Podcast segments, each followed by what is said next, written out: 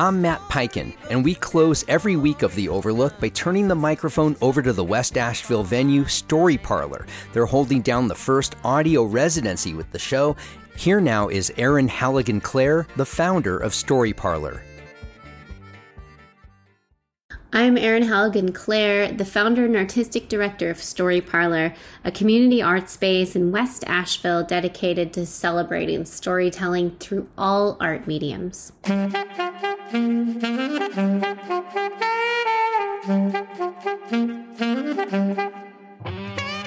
Today's episode is focused on an upcoming series we have coming to the space called Jazz Hybrid, an evening that celebrates pairings of poetry and jazz, and perhaps at the end of the night, if the spirit allows, a collaboration between the musicians and poets right there up on stage. I had the pleasure of speaking with two of the poets who will be taking to the stage on this May 11th event Sebastian Matthews and Marie Harris, a mother and son duo who will chat about their collaboration process, their creative process, and what they have planned for this event. Sebastian is also responsible for curating and producing this event, and so he'll chat a little bit about the inspiration of its origins and what we can expect moving forward into the future. I'd like to welcome Marie Harris and Sebastian Matthews, local poets and mother and son. Thanks Thank for ha- thanks for having us. And so the big theme with this series is underscoring that idea of collaboration, that hybrid piece. Yep. And in our initial conversations, when you were painting the picture of what this could look like, you said something very memorable, which was this idea that even even though poets seemingly work within this solitary isolation state. There's so much that's being absorbed in their reverence and their observation and their craft that is collaborative in a way. And in kind of putting these pairings together, and the whole evening features a handful of pairings yes. of poets of musicians. Talk a little bit more about you know the inspiration for that approach. Yeah, and I think it's very clear in a town like Asheville has such an amazing scene, so a vibrant and and a diverse scene. There are a lot of different ways that people are doing their art together. You know, they're either you know even if you're working on your own, you will share it with folks. You'll go to open mics or give readings like the Poetrio. You'll be going to workshops, or having a workshop or a group, or you go to conferences you go to readings. There's so many different ways that that the writing of poetry and all writing, because I'm also a prose writer, isn't in a vacuum. It's also responding to what you're reading and what you're seeing on TV and in movies and what you're listening to. So I really see um, all art, but writing especially as a collaborative act with among people, but also with, through the, the artist among different media or craft. And so the idea would be, you know, my, having my mom here is awesome. Is you know in our case, we've been working together as writers since I was really 14, or mm. in my mind, that came when it started to really happen. And also, the other readers on uh, May 11th are Mildred and Nicole Brown, and they're good friends. Uh, we're going to ask a, a, mentor and a mentee to come on um, and find different relationships, a husband and a wife, or two up, you know, wife and a wife, two partners. Um, and then same with the musicians. You have a pair of musicians come in who are connected in some personal way, and then try to bring the music and the poetry together, at least side by side. Mm. And maybe at the end of the night, if people are so moved, do some collaborative uh, free jam Something. I love it. Yeah. I love it. And so, talk more about the specific pairing with uh, Marie Harris. How do you guys know each other? And, I'm kidding, but but truly, you know, in what you admire about Marie's writing and how that's influenced your own creativity. And then, Marie, I'm going to kick the same question to you right after that. You know, the, I'll, I'll, start a story, and maybe um, Marie can. I want to say my mom, but uh, I'll say Marie on the show. Um, can finish it. But when I was 14, uh, what most kind of impresses me about her is that she's always been a part of a group of mostly women, but not always women, writers, poets, and writers, as part of the what started as the Alice James Collective and became a more personal, private group of writers working out of uh, Brentwood, New Hampshire. Once a month, once a once a week during the summer, come together and, and workshop each other's work in such an amazingly gentle and kind way, but also fierce and honest. It's one of the best workshops I've ever been part of.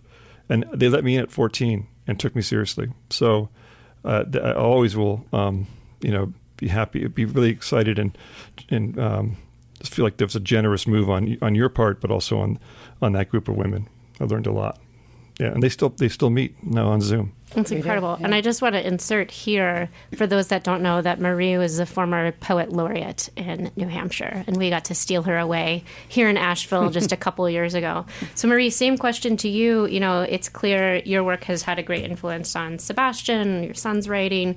You know, how has that been reciprocated in your own craft and approach to writing?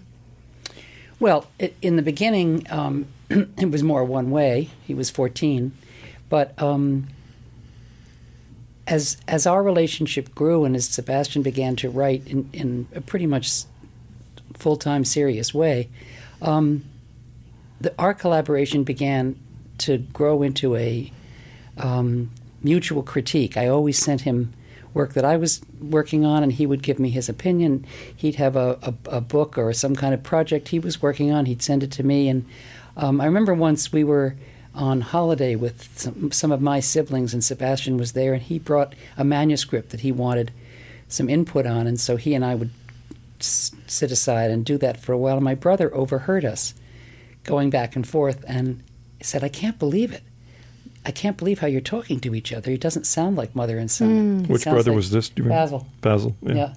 Who, who I collaborated with as, as a s- uh, songwriter. Yeah. He was a singer songwriter. So a lot of that back and forth going on. But I think it started with the skim milk workshop. It was called skim milk, by the way, because the farm that Gene Pedrick owned and where we met used to be a, a dairy farm. And the family who lived there would sell the cream and keep the skim milk for the family. Oh, wow. Yeah. um, but that was the outgrowth from the Alice James Cooperative. And what was that? Where was I going with that?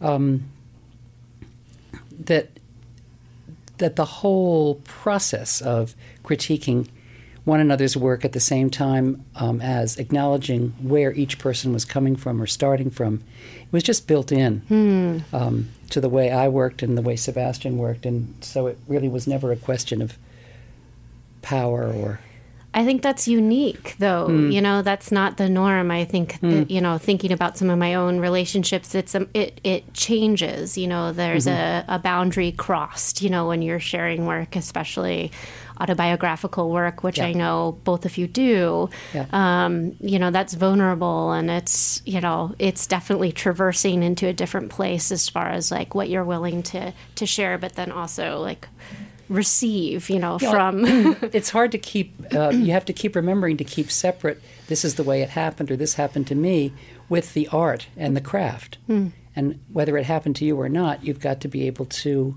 um, craft it in such a way that it becomes it, it transcends the experience and becomes something more something that can go out into the world yeah. and other people can relate to And so Sebastian has this kind of uh, molded into your approach as you're a writing coach, you're a, a professor, you've you've been teaching writing and leading workshops for many many years. You know, how has that upbringing and this kind of first foray into critique, which is one of the more kind of tenuous parts of the writing process, influenced your own approach? I would only, um, I'd say, I don't think I've ever been a professor, but I've, I've um, maybe I say an instructor. Instructor, It feels okay. better. It feels a little less um, something. Um, but yeah, no, I think the, that workshop taught me very much what um, Marie just said, which was I learned at an early age to separate my emotional response. It was hard, and I wasn't always good at it, from the work and this, receiving the critique, taking it in, and then using it as much as you, best you can or as much as you want in the revision process. You know, we always joke. I mean, you guys used to always joke, and I kind of took it in. It's like, what would you say? Like, you know, So somebody would say, you know, this line could go, or I think we would change this word. and then you'd listen respectfully, and then occasionally you'd say, so I'm listening to somebody talking about Sebastian's work, and he's saying, yes, I'm going to do this, and I'm going to do, yeah, okay. And I would sometimes say, it's staying the same, it's staying the same way on my copy. And then also, also times, you know, you don't need to take everybody's feedback. You know, Right. um, and leading workshops now, that's really what I try to. I say that there really are, and I believe this. There are two teams in a workshop. There's the team of the self. You got to watch out, care for yourself, and take care of that relationship with, with you know your relationship with your work. But you got to be good at listening. And then there's a team of the workshop, and the workshop as a group needs to make sure that they're, the person who's up for workshop is taken care of, and and created given a good room to to be able to listen and, and receive the information. But they also you also can't coddle or you know soft pedal it. You have to you got to tell the truth. Right, right. Yeah. Um, so yeah, so it's it's it's uh, I think you know that I did an MFA program. I did a lot of other workshops as a young man, and I you know I I think I took to them because of that early experience. right. Yeah. We did a collaboration together, and this is where I want to segue of poems and prose pieces around uh, accident that my wife and I were in 12 years ago with my son, and of course these guys came right away, and they became part of the experience of post-accident recovery, and we started to kind of almost organically, I think organically, work together. Maybe you can talk there at this point. Well, Sebastian, I, I was, of course, there uh, in the emergency room, I mean, in the um, ICU, as was my husband, Charter, and taking notes and, and taking notes in my mind and just being there. And Sebastian began to write about it soon after he got home. And it became this conversation that we were having about his experience of the accident, my experience of the accident. And then we- we'll we'll talk about we'll talk about that other piece, the Dear Virgo, Dear Scorpio. But um, I'll read one or two small poems about this event from my point of view, and um, just to, to to give you a sense of where I was coming from. The the the, uh, the series begins with a poem called "On the Day Before Something Happened." On the day before something happened, nothing much happened. August morning on the Parker River Refuge, shorebirds working the salt pans, tree swallows staging for the journey south, harrier hunting low over the marsh, the last osprey of summer, my first least tern. Nothing more happened. And something terrible didn't happen until it did. And then I'll skip forward to another short poem that that uh,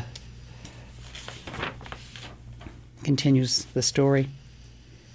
Months later, I found the woman's name through the newspaper that had carried a paragraph about the accident. On the way across the road to help your family, she told me over the phone, my husband and I passed by the other car, the one that hit them head on, and we glimpsed the driver slumped over the wheel. He had a long gash on his forehead. Then I saw, and then I knew. His heart had died before. Because all there was on his shirt, all there was, were five drops of blood. Like the Shroud of Turin, I thought, a white shirt that kept a kind of image of those moments. Oh yeah, um, I'm going to read the, the, one of the first pieces in, the, in my collection. It's called "Beginner's Guide to a Head-On Collision," and um, it's a bunch of prose pieces and prose p- poems, and then poems kind of woven together into a collage or a mosaic. And if I choke up at the end of this one, I'm sorry. It's hard not to. This is you know, it, some of these poems still get me. I wrote them and rewrote these poems soon. I think I probably wrote them too soon after the accident, but I think that was the way I dealt with it. Um, Beginner's Guide to a Head-On Collision. Whatever you do, don't see it coming. You're too busy doing your thing, driving to point A, point B. Just driving, tunes blasting, smiling at loved ones. When the car drifts into your lane, don't see it, not at first. It takes a split second for the bullseye to be slipped on before you understand the simple equation of mass and force, and oh, damn, here it comes. Now the hard part's over. No, that's a lie. It gets harder each second from here on out. Ignore the sound of the car engines sizzling like a diner grill. No good letting your mind puzzle that one out. More importantly, why can't you get your feet out from under the dash, chest pressed into the wheel? What to do about that? Breathe, man, and keep breathing.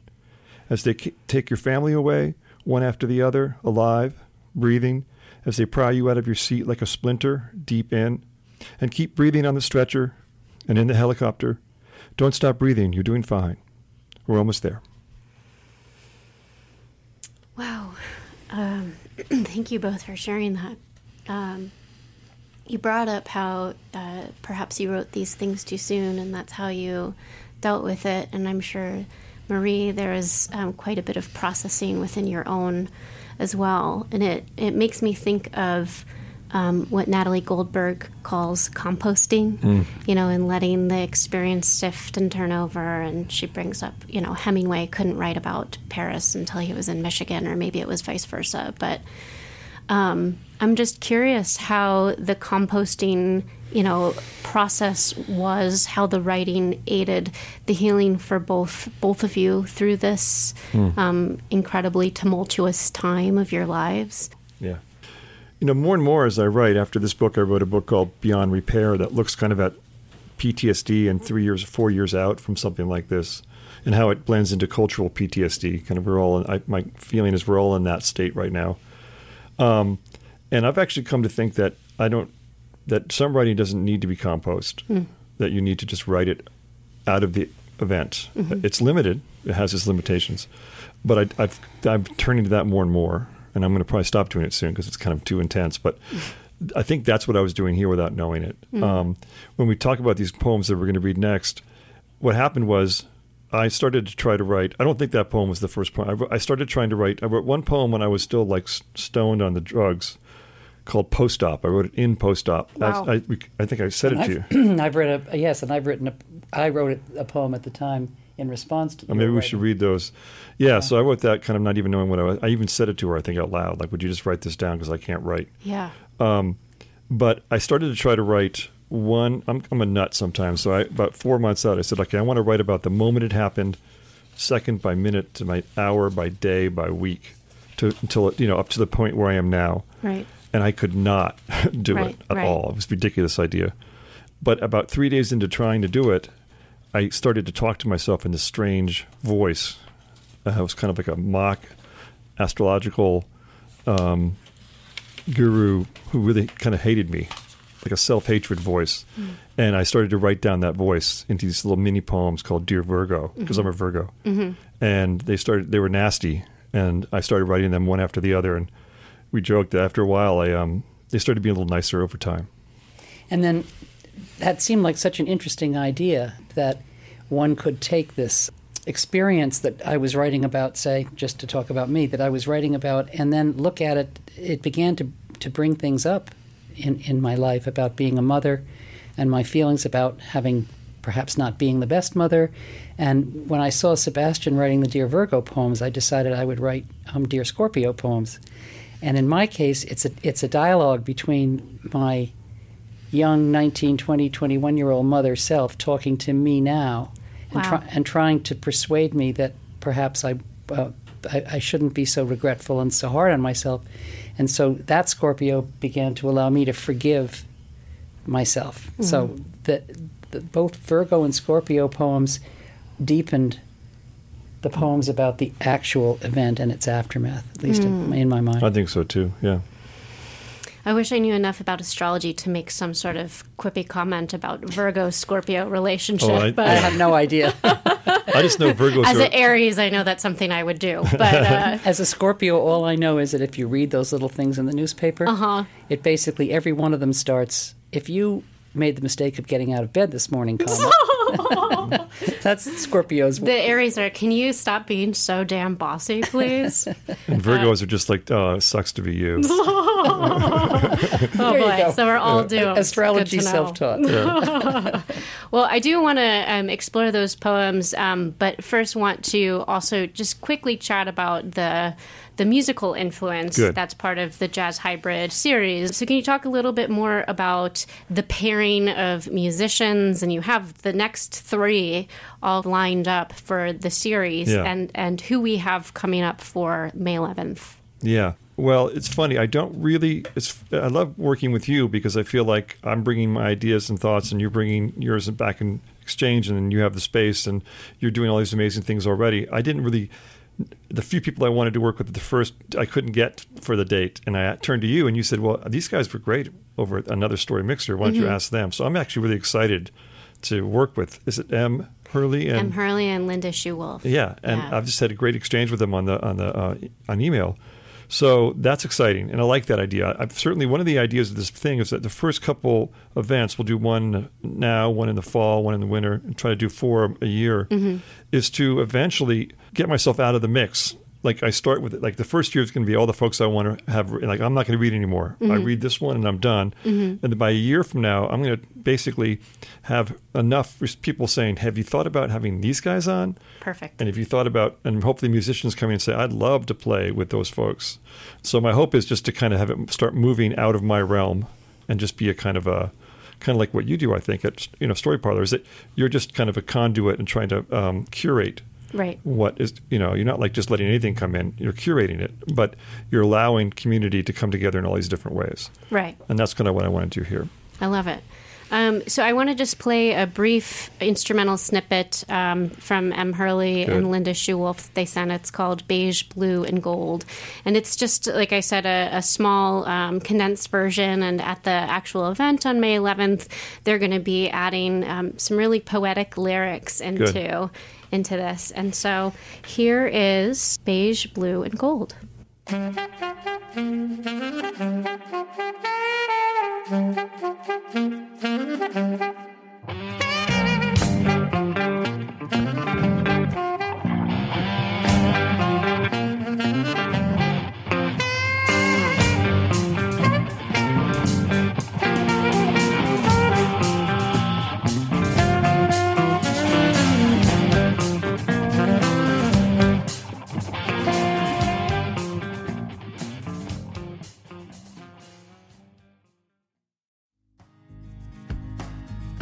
Peiken here from The Overlook. I'm asking you, the listener, yes, you listening this very moment, is The Overlook making a difference in your connection to Asheville? Do you know more about what makes this city tick and where we're struggling? Let me ask if you had to give up one cup of coffee every month to do your part to keep this show going, would you step up? If you answered yes to any of that, and I really hope you did, please support The Overlook by giving just $5 a month. Your support keeps this show free for anyone to hear. Go to patreon.com slash The Overlook Podcast. Supporters get free tickets to my first live podcasting events, and I have some very cool items that come at higher levels of giving. Your support means the world to me. Go to patreon.com slash The Overlook Podcast. You'll also find a link in all our social channels. Now let's return to Erin Halligan Clare and this edition of Story Parlor on The Overlook. Well, I'd love to invite you both to share some more work. You want to do that? Um, You want to set that up? yeah, maybe I should read first and you read 2nd Just, we mentioned these post-op poems. Right. And um, this is probably the first thing I wrote in this book, post op. Uh, the room is a circle of muted pain, an offshoot of time, a new hour passing, a button to push, the middle finger or red baton of silence, 96, 95, 94, 95. I become a trauma troll, a drama doll, the prince of pudding. You are the queen of everything for whom I try not to petition, the bearer of truth on a tray, little white cups to deliver what comes next, the next little yeses, the little no's. Simultaneously, um, I'm in a, a motel up the road and um, s- spent each night there after all day at the ICU. And uh, this poem comes pretty much on the heels of what you just heard Sebastian read. It's called Step Down ICU 1. He calls at 6 a.m. to read a poem he's written in the night on scraps of paper and napkins, whatever came to hand. The words are precise, but his voice is dull. They say the operation's this morning, but I don't believe them. We ring off. Then I have a thought. I call back. When they take you to the OR, that poem's going to get lost. Why don't you read it to me again, slowly, with the line breaks and punctuation, and I'll write it down? Line by line, his poet's voice grows stronger. When he's done, I read it back, risking the suggestion of a word change to make a phrase stronger. He resists, but allows he'll consider it. Read it again. And so, for a small part of an hour, pain and paranoia are sent to a corner. I forget, I have no idea, but you know, it's like I lost so much of that experience because of pain and because of the drugs and, you know, the anesthesia. So I don't believe it, a word of it. Well, I love I love what you were saying too about kind of letting go of this idea that everything needs to compost because then you're falling prey to what memory is going to be doing and the collage of how we are going to recollect and what composting will ultimately do to this like true thing that happened in the moment that you were responding yeah. to. There's yeah, the, the more and more I'm you know as a lot of folks, a lot of white folks especially have been thinking about what it actually means to have white privilege and deal with that stuff and you know the writing in tranquility which is that I think that model like you know you have time to compost it you have room to compost it you, you know mm um, is a privileged place, and they're not always going to be able to have time, energy, focus, or desire to do that. And so, I'm a super privileged guy. So the idea of stripping that away a little bit and trying to write out of experience seems to level the field a little bit. Mm. So I had no choice there. I was just doing whatever, you know. Right. Yeah. Yeah. Um, that could be a bunch of bull, but that's what that's my story. Yeah. well, I think also like going back to that idea of art as healing. You know, having this tool available to you that had already been fine tuned to a degree that you that gave you something to do. That's probably the real thing mm-hmm. right there. Yeah, right. it's like focus on something. Right. I'm not a big fan of the notion of healing. I think it's that's a term that gets thrown, thrown around um, uh, more likely than it needs to be. I'm not sure that one sometimes ever heals from from certain things, and people are too quick, I think, to say, um, "Let the healing begin." Hmm. Um, to the extent that art can be healing, sometimes I think it might be for other people. Um, rather than the person who's created it because the person who's creating it is continually opening up those wounds in order to create. Is there a word you would use instead? No. well, there's a great quote. I, thinking about what you said, uh, Bob Dylan. Um, you can come. You, you, can always come back, but you can't come back all the way. Yeah, I, I feel like that's the a yeah. good way to put it for me. Yeah. Yeah. That's that's such a fascinating comment, Maria. I'm going to be thinking about that for a long time. Um, well, I I wanted to play uh, a little excerpt. You had brought up the Dear Virgo poems and yeah. the response from the the um, Dear Scorpio. Um, and Sebastian, you recently took part in a project where you contributed auto audio recordings from the Dear Virgo poems from A Beginner's Guide to a Head On Collision for a collaboration with two musicians, Joshua Dumas, who's, fr- Dumas, who's from Brooklyn, and Two Hands uh, from Oakland. Can you share a little bit more about this project and anything that it either refreshed or reflected back to you about collaboration?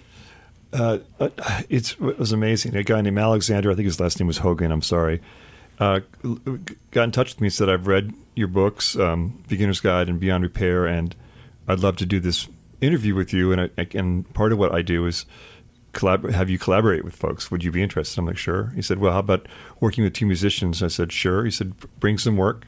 And I had these recordings that I did with uh, Talking um, Talking Book, the local mm-hmm. uh, recording studio for um, literature in town, which is amazing, and um, audiobooks. And so I thought these are really good, well done recordings. So here, just take these Dear Virgo poems, and they they're of a their series. So I gave them six of them, and I had no idea what they were going to do. It's not a real. It wasn't a collaboration beyond just here you go. Sure. And they, wow, they did amazing things. Well, let's take a listen. This yeah. is uh, this is Dear Virgo. This is one of the Joshua Dumas yeah. um, pieces.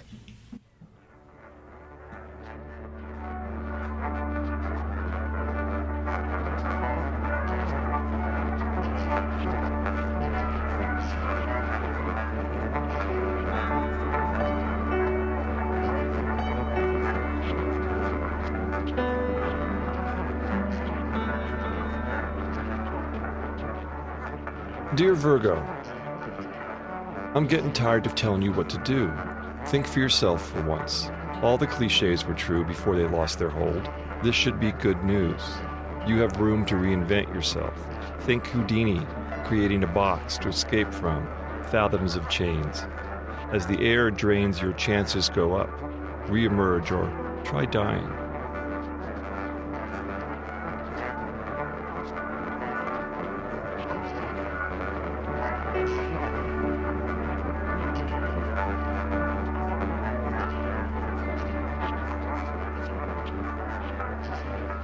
Dear Virgo, it's hard work getting in one's own way. you should know. Etymologically speaking, to be depressed is to be stuck in a rut, a dark groove, unmotivated to rise out. Like waking to find the basement flooded, you dredge and bail all morning, then, hands white flags at your side, climb back up dusty steps and set water on for coffee.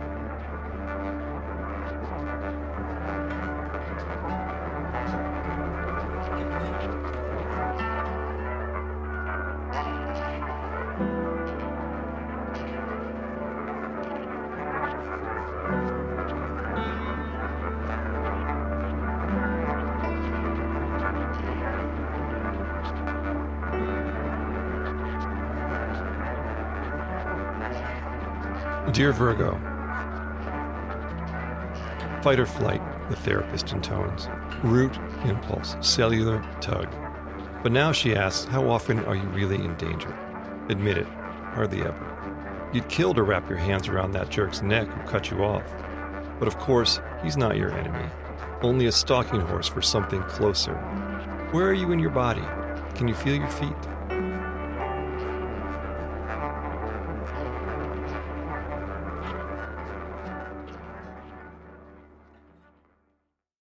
Was amazing. That was uh, Joshua Dumas um, taking audio from um, Dear Virgo poems from a beginner's guide to a head-on collision. Thank you so much, Sebastian and Marie. It was such a pleasure having you here and chatting with you. It was a treat. Thank you.